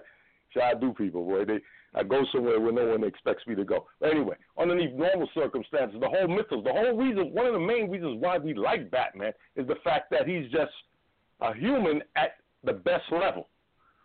And he's able to take down all these superhumans because they're so self important. They weren't so self important, they would they would realize Batman is a threat and kill him right there. But the whole thing, the whole mythos, at least from my standpoint, is the mere fact that everyone goes, ah, this guy is nothing, man. I don't have to worry about it. And what does Batman do? He come back and bust your ASS. you understand? So that's all ingrained into what Batman is, at least to me. The fact that he's not super powered. You know? But at times he does act like he may have powers. And that's just how a human may act at the height of heightened intelligence, you know, your heightened strength, you know, and things of that nature. It's still within human range, but it's heightened strength, heightened athletic ability. He knows all these martial arts. You know, ninjutsu. Ninjutsu allows you to disappear, doesn't it not? You know, they can hide and do things. You know, things of that nature. That's what's going on. So, from my standpoint, that's the way he has to remain, man. He's he's not a metahuman. He, he's you know, he's a guy that got his act together, human being that got his act together. Back over to you, Afronerd. With a lot of money. Claire, what are your thoughts? I mean, they already covered this. I mean, they just they nailed it in the trailer. You know, Barry is looking at Bruce Wayne like, so what is your superpower? And he looks at him. He's like, I'm, I'm rich. rich. You know, I mean that's the thing. He's rich and he's very resourceful and he's supposedly the greatest detective and blah blah blah. And he's got all these gadgets and gizmos and great, great. He uses all that to to win the day, fight crime, vanquish evil. But it's pretty obvious to me. Maybe I'm just not seeing all the moving parts here, but there is a very distinct line. There's a difference between a human that has the resources, that has the tech, that has the suit, that has the skills, between that and a mutant or an inhuman or a meta or enhanced, there is a difference. Batman is a man. He doesn't have superpowers. He doesn't have any electric bolts, you know, that he can throw. He can't run really fast. He can't, you know, fly except except for the uh, the mechanics of his of his suit and what that allows. But beyond that, no, he is a man. He's human. So when I hear the term meta, it's just it's just like I hear with all of these, you know, DC, Marvel, Sony, whatever, Fox uh, iterations or interpretations of what it is to have powers, you know, to have any sort of magical, mystical, scientific, whatever powers, whether it be something that you were born with, whether it be something that you were, you know, given in some sort of horrific science experiment, you know, Hulk, you know, with the gamma rays or with the um the Maximoff twins, you know, that's a scientifically based enhancement.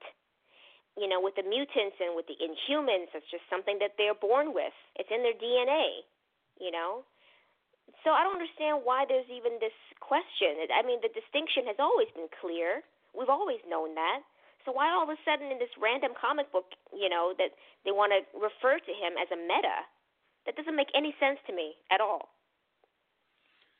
Well, I mean, when you're talking about comic book nerds, and I include myself in this conversation, is that we do get a little obsessed with mythology and canon and what people, what the characters say, and it's it's interesting that Amanda Waller, who has a lot of power in in this universe, um, she she runs a clandestine group. She's she's in the government, and she studies people. And there's always been this thing about Batman because he his his uh, reputation precedes him. So, uh, and also it goes by what what what what classifies superhuman being a superhuman. Because uh, I tell you, Green Lantern doesn't get this for some reason. And Green Lantern should really be perceived the same way as Batman, but he's not. The the Green Lanterns are up there with Superman as far as power. So, because they have the that weapon is so uh, over the top that it gives you superhuman abilities, I guess. But it that you don't see Green Lanterns perceived the same way as Batman, and he's still a technologist. Still, but Batman, I think, I think what, what they're, how I've seen it, because this has been deliberated quite a bit. There's been, there's been like YouTube, YouTube docs on this about even Batman being perceived as a super superhero. But if you're going to call him a superhero, that that almost lends itself to perceiving him as a meta. And only said the only reason why they say he's a meta is because he, the average human cannot do what Batman can do. Um, even okay, with the but money. then that means that that means that all of these people that we're watching, you know, Black Widow, Hawkeye, Ant Man, all these that that's that's basically saying by that argument that none of them are superheroes either. No, well, would be that they're not superheroes.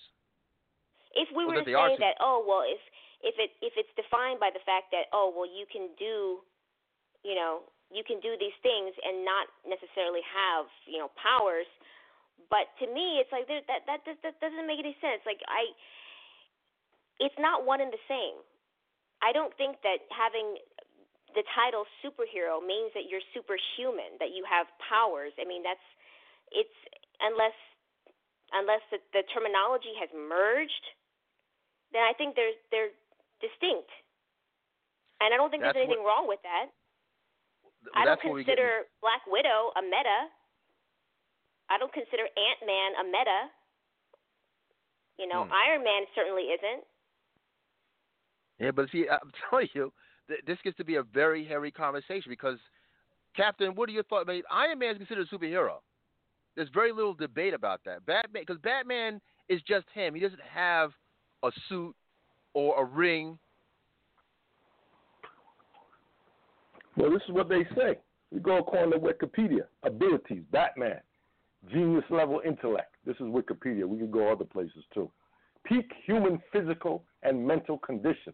You, he's doing what he's supposed to do. He got his act together. Not like these fools with uh, 15 tattoos hanging around. You know, skilled martial artist and hand-to-hand combatant. That's an understatement, right there. That little, that's an understatement as far as his martial arts skills. Expert detective utilizes high-tech equipment and weapons. There you go. There you go. See? That's according to Wikipedia. You know? Right. So he's smart. He's smart. He's skilled. That doesn't mean that he has meta abilities. It just means that he is the the highest form of what a human can achieve. There you go. Well, he's he's bet. Well, he's he is. Well, see, that's that's where people get into these these conversations. I think it's a, I think he's a hair breadth away from what might be considered metahuman, because the average person couldn't be could not be could not do all of those things at the same time like he could do. I mean, we, you might can say Le, LeBron James is metahuman, because how many people can do what LeBron James can do? I'm just talking Okay. about. I'm just talking about the. I'm just talking about the. the, the All right. Semantics now. now we get into No, that. no, Well, no, here's no, the thing. this- What's the deal? this- What's the deal with Captain America? Since we're gonna go here, what's the deal? That's why people have problem with when Captain America was holding that that uh, helicopter. See? You remember? yeah, yeah. Remember? Remember? See? So we can go back and forth with this. It's open to interpretation to a certain extent. But let's Okay, leave Batman alone, man. okay, with it, well, even with well with with with um Captain America, he took something. He went through an experiment. But he's still not would- supposed to be superhuman. Mm, but I, I, I could That's argue because well, hold on. Even in the movie, Captain uh, Captain America's system is so refined. He can't even get drunk. Now, There's no human I know who can't not get drunk. He can't get drunk. His healing is better than the average humans. There's some things some things about you know remember, he's the he's weapon one, weapon zero I think. Hold on. Weapon zero Hold on. Let, let, let's go to. Wikipedia. If you believe it, if you believe it, abilities, peak human physical condition. See, All right? That's I'm peak human. It sounds it I'm sound like close. someone we just mentioned. Afronerd is close. My workouts, buddy, it's going down. It's going down. and you know who else fits in this category? Black Afro Panther. Nerd. Afro Nerd. You know? My secret's out, baby. Listen, all, all jokes aside, but this is true. Uh, Sally and her husband, when I work out, there we they go. say slick stuff about me. They do. They say it's that African gene. About how do you get so you, you're so muscular? You get so muscular so quickly. You see what I mean? That's stereotyping too. I accept it. let me let me read a little bit more about Captain America. This is Wikipedia. Just for just for the jokes, feces and giggles. Everyone knows this already. I know I know you proper nerds, blerds, you know this already. So I don't know everybody calling, well, this is what we know. We know this already. Captain America has no superhuman powers, but through the super soldier serum and Vita Ray treatment, he is transformed and has strength, endurance, agility, speed, reflexes, durability, and healing are at the zenith of natural human potential. Natural human potential. Roger's body regularly replenishes the super soldier serum. It does not wear off. All right. And it also says he can wield Thor's hammer. Okay. there you go. That's that's it.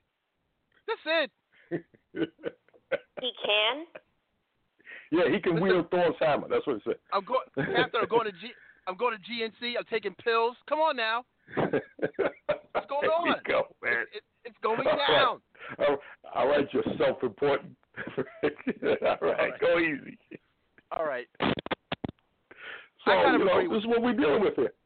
I, I kind of agree with Claire, but I think there's a, people that are arguing the other side too. I, I I think it takes something away from Batman if you say he's like a metahuman. That's right. You know what I mean? But Agreed. The argument with can be made. The argument can be made though that because he's able to do all that stuff at such a high level, the average human cannot do that.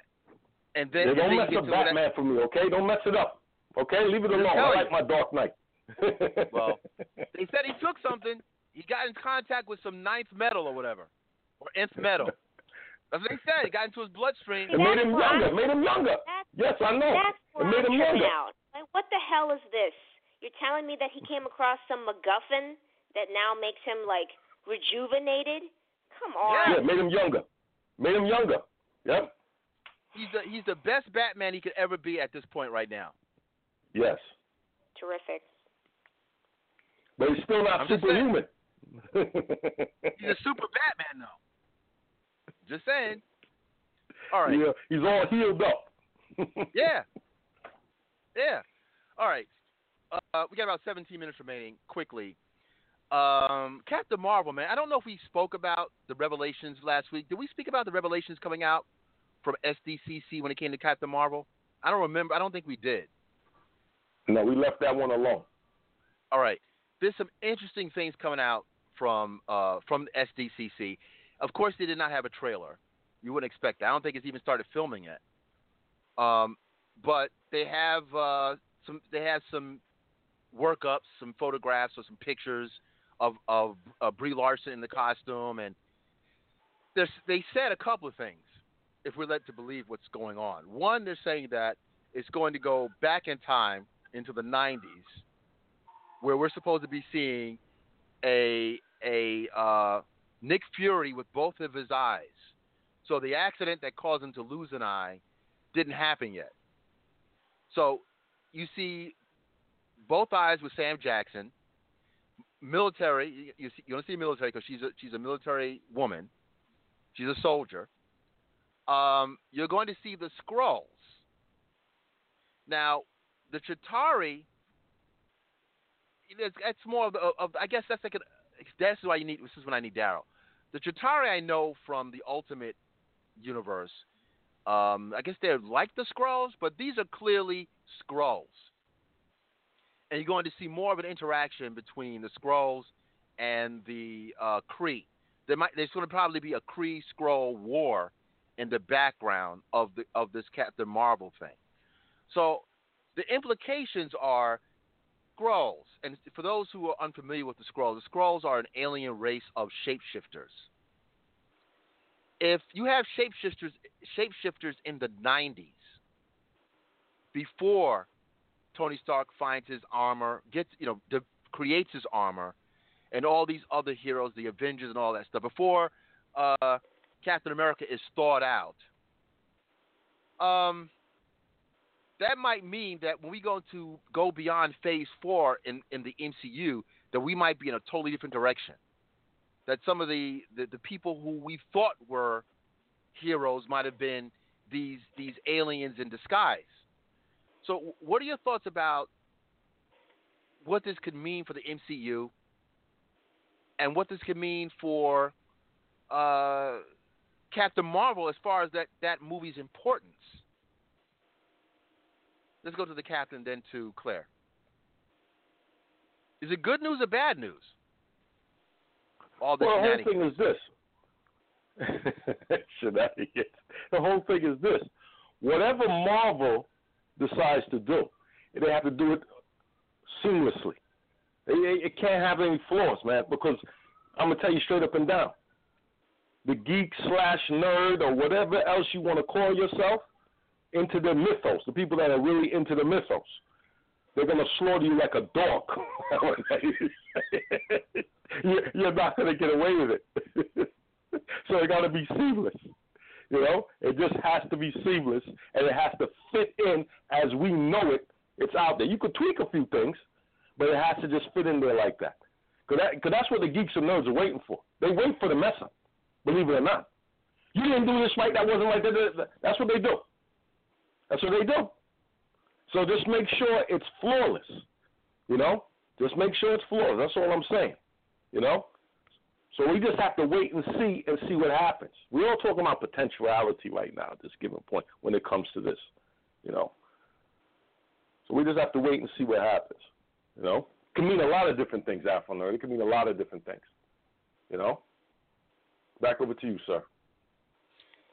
Claire, any thoughts about uh, Captain Marvel? I mean, you know, Captain Marvel has been likened to being Marvel's Wonder Woman I mean, her power set is definitely in that in that range.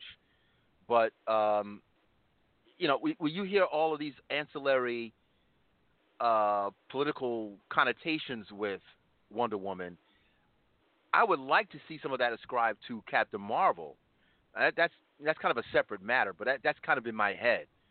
Um, but beyond that, what are your thoughts about all this other stuff going on that could potentially mean something different with what we've already seen. That some of the heroes, for all intents and purposes, might be someone else in disguise, like a transformer. what are your thoughts? God. Damn that franchise. Um, yeah. Well, Okay, so I'll be honest. I'm not very well versed when it comes to the Skrulls, and I just recently was doing research on it, just because, you know, with some of this stuff that's been coming out of SDCC, it's like it's overwhelming. It's like there's all this information and the potential plot lines and theories and and directions that they could go, and what's going to happen if uh, if so and so and so and so their acting contracts are now up does that mean that they go off into the sunset? Does it mean you kill them off in a blaze of glory? Who's going to take the mantle? How do you proceed into the next phase? So there's a lot of stuff to kind of parse through. So from what I've been hearing, uh, as you mentioned, the Captain Marvel movie starring Brie Larson will come out in 2019. It'll it'll obviously predate Iron Man. It'll predate the inception of the MCU. That movie came out what 2008. That's correct. And so uh, Avengers: Infinity War. It's it's it's just perfect timing. It's all about timing. It's all about um, milestones because 2018 is the 10 year anniversary of you know this whole Marvel MCU domination. Um, so it'll predate what we have come to know of the Avengers, um,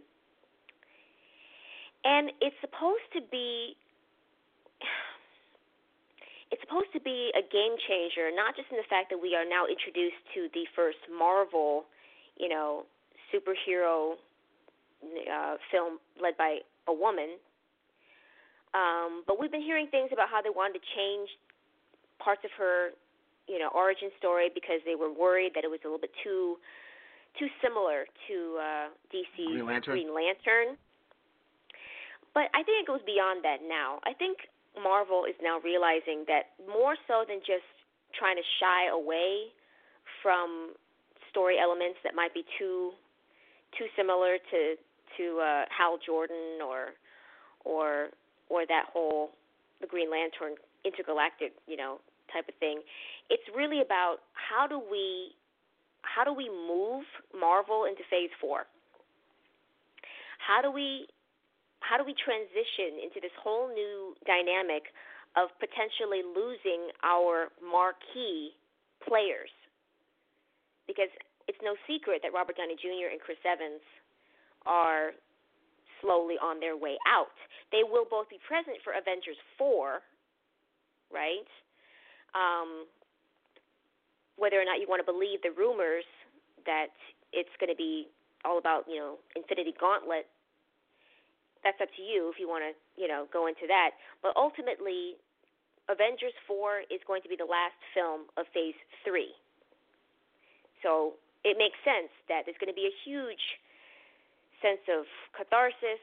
Characters will officially be done well, it's it's over, like no more, and other people are now going to be moved up to the forefront and take on the mantle.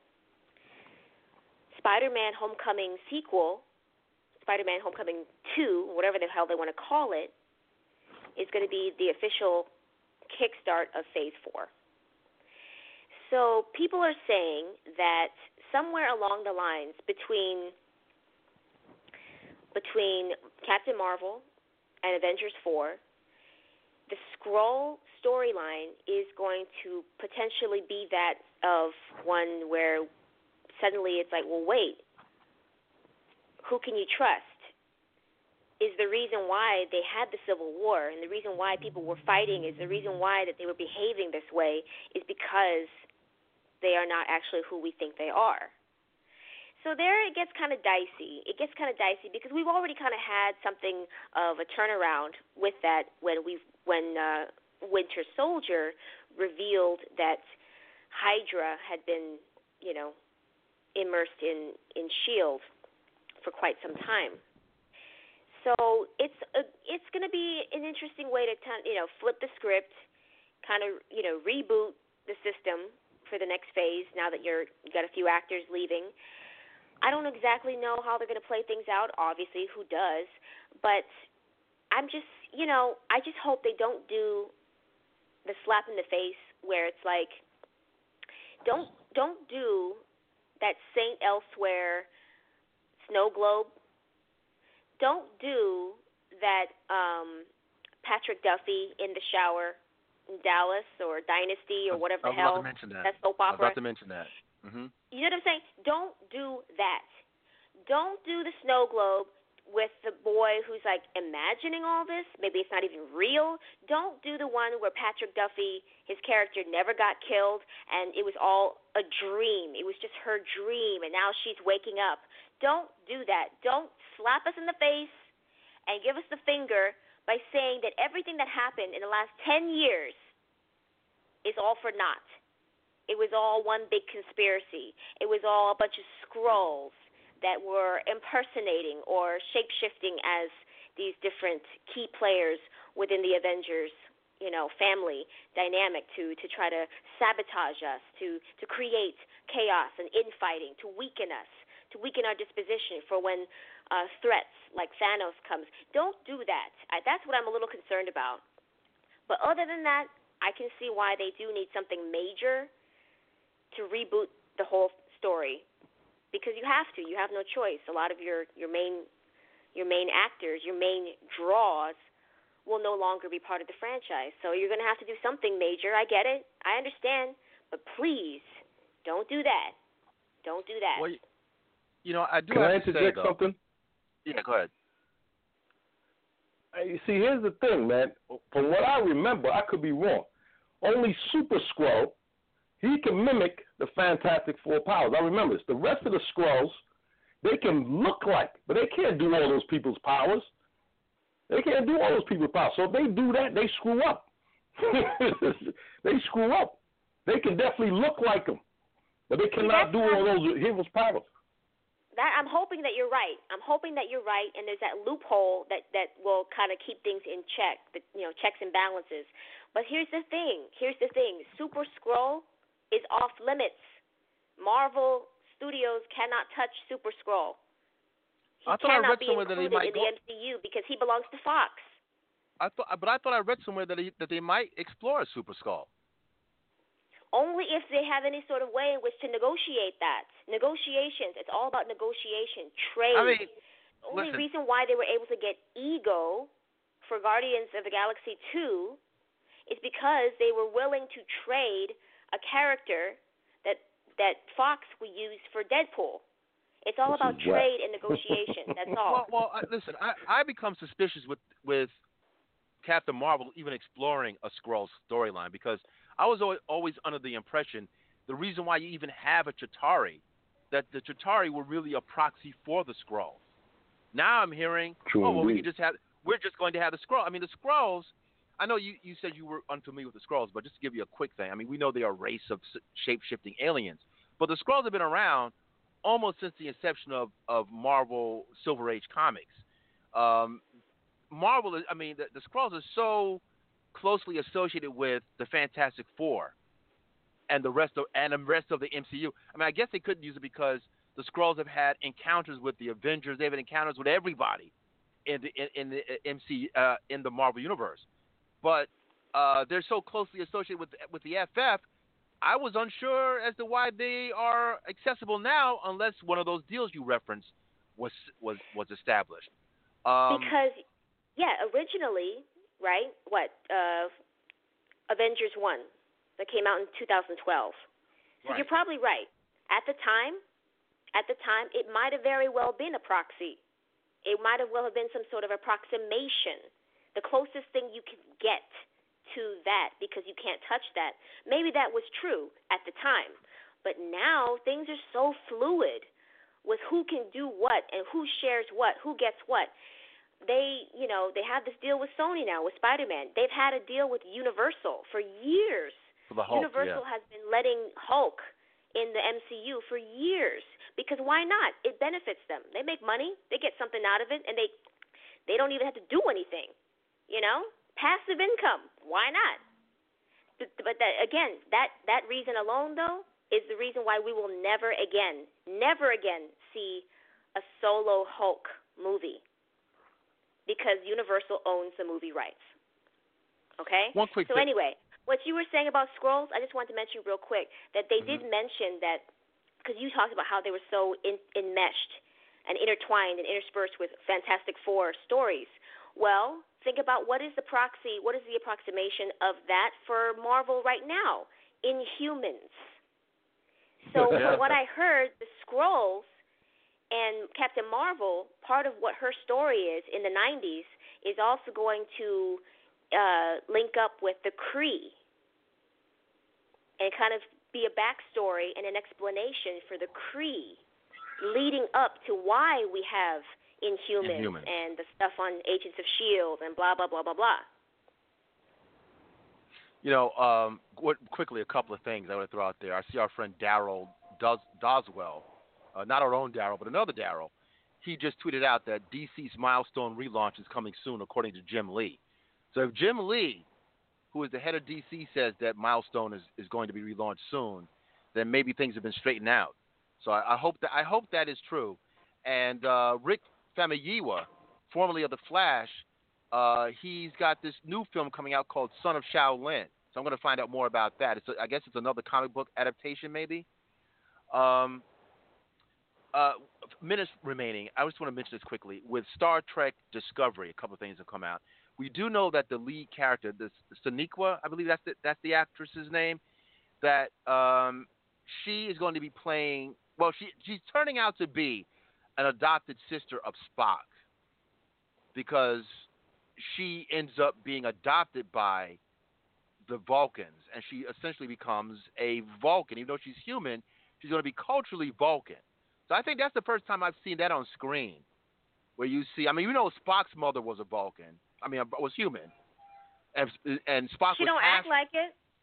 I'm just going. Let's just come on, come on, come on. Everything that we've seen in the trailers, there's nothing about her attitude that tells me that she was raised by Vulcans. Don't give me that. you- Don't give me that. Wait, wait, but, but you saw you saw her with uh what what's what's uh what's what's uh, uh Sarek. Spock's Spock Sarek, right? You saw Sa- you saw them her training as a kid. She was being ridiculed by other other Vulcan children. I mean, we we there's something there. I think. I don't know. We might see flashes. I, I Frankly, would, I'm I just would, I'm I'm a little bit on edge when it comes to anything discovery because I'm just kind of like, yeah, I don't know about this. I just don't know. I just don't know. And frankly, she's the the it's like a split personality. It's a split personality between her loyalty on the one ship with Michelle Yeoh and then on the other ship with the the Jason Isaacs character. I mean, like, what's going on? And that just made me laugh. The other trailer that they released, the new one at SDCC. I mean, they're showing Michelle, and she they won't even let her talk. Like they won't even let her speak. You know? Yeah, I don't. I don't it's, it really is pretty. It's, it is disgusting.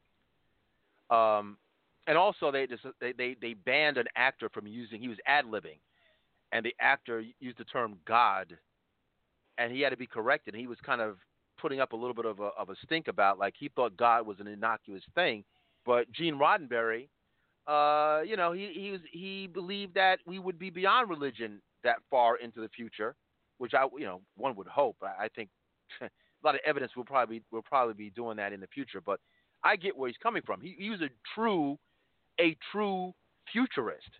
So to honor Gene Roddenberry, they had to omit this actor's reference to to God, and he did it as in an exclamatory kind of way. You know, he did it like in a conversation where he said, "Oh God damn" or something to something to that effect. Uh, effect. So, what are your thoughts about that? And then we're gonna have to close shop. Is it too? Is it is it a little too too picayune or? I thought it was great.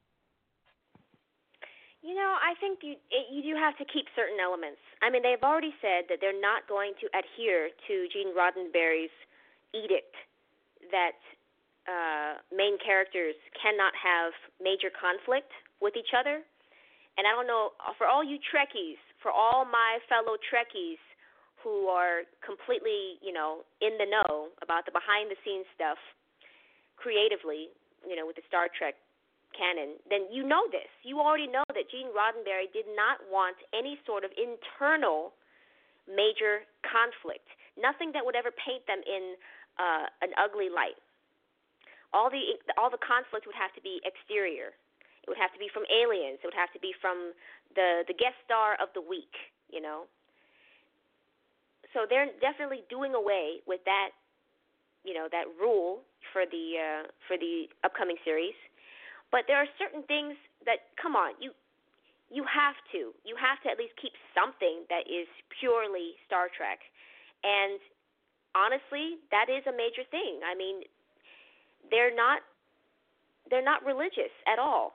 They're not religious. There's not going to be any sort of reference of of any sort of deity or you know they're not going to talk about Christianity or Islam or Buddhism or anything like that. They were that was never never included in the series ever. So I don't see why it should be now.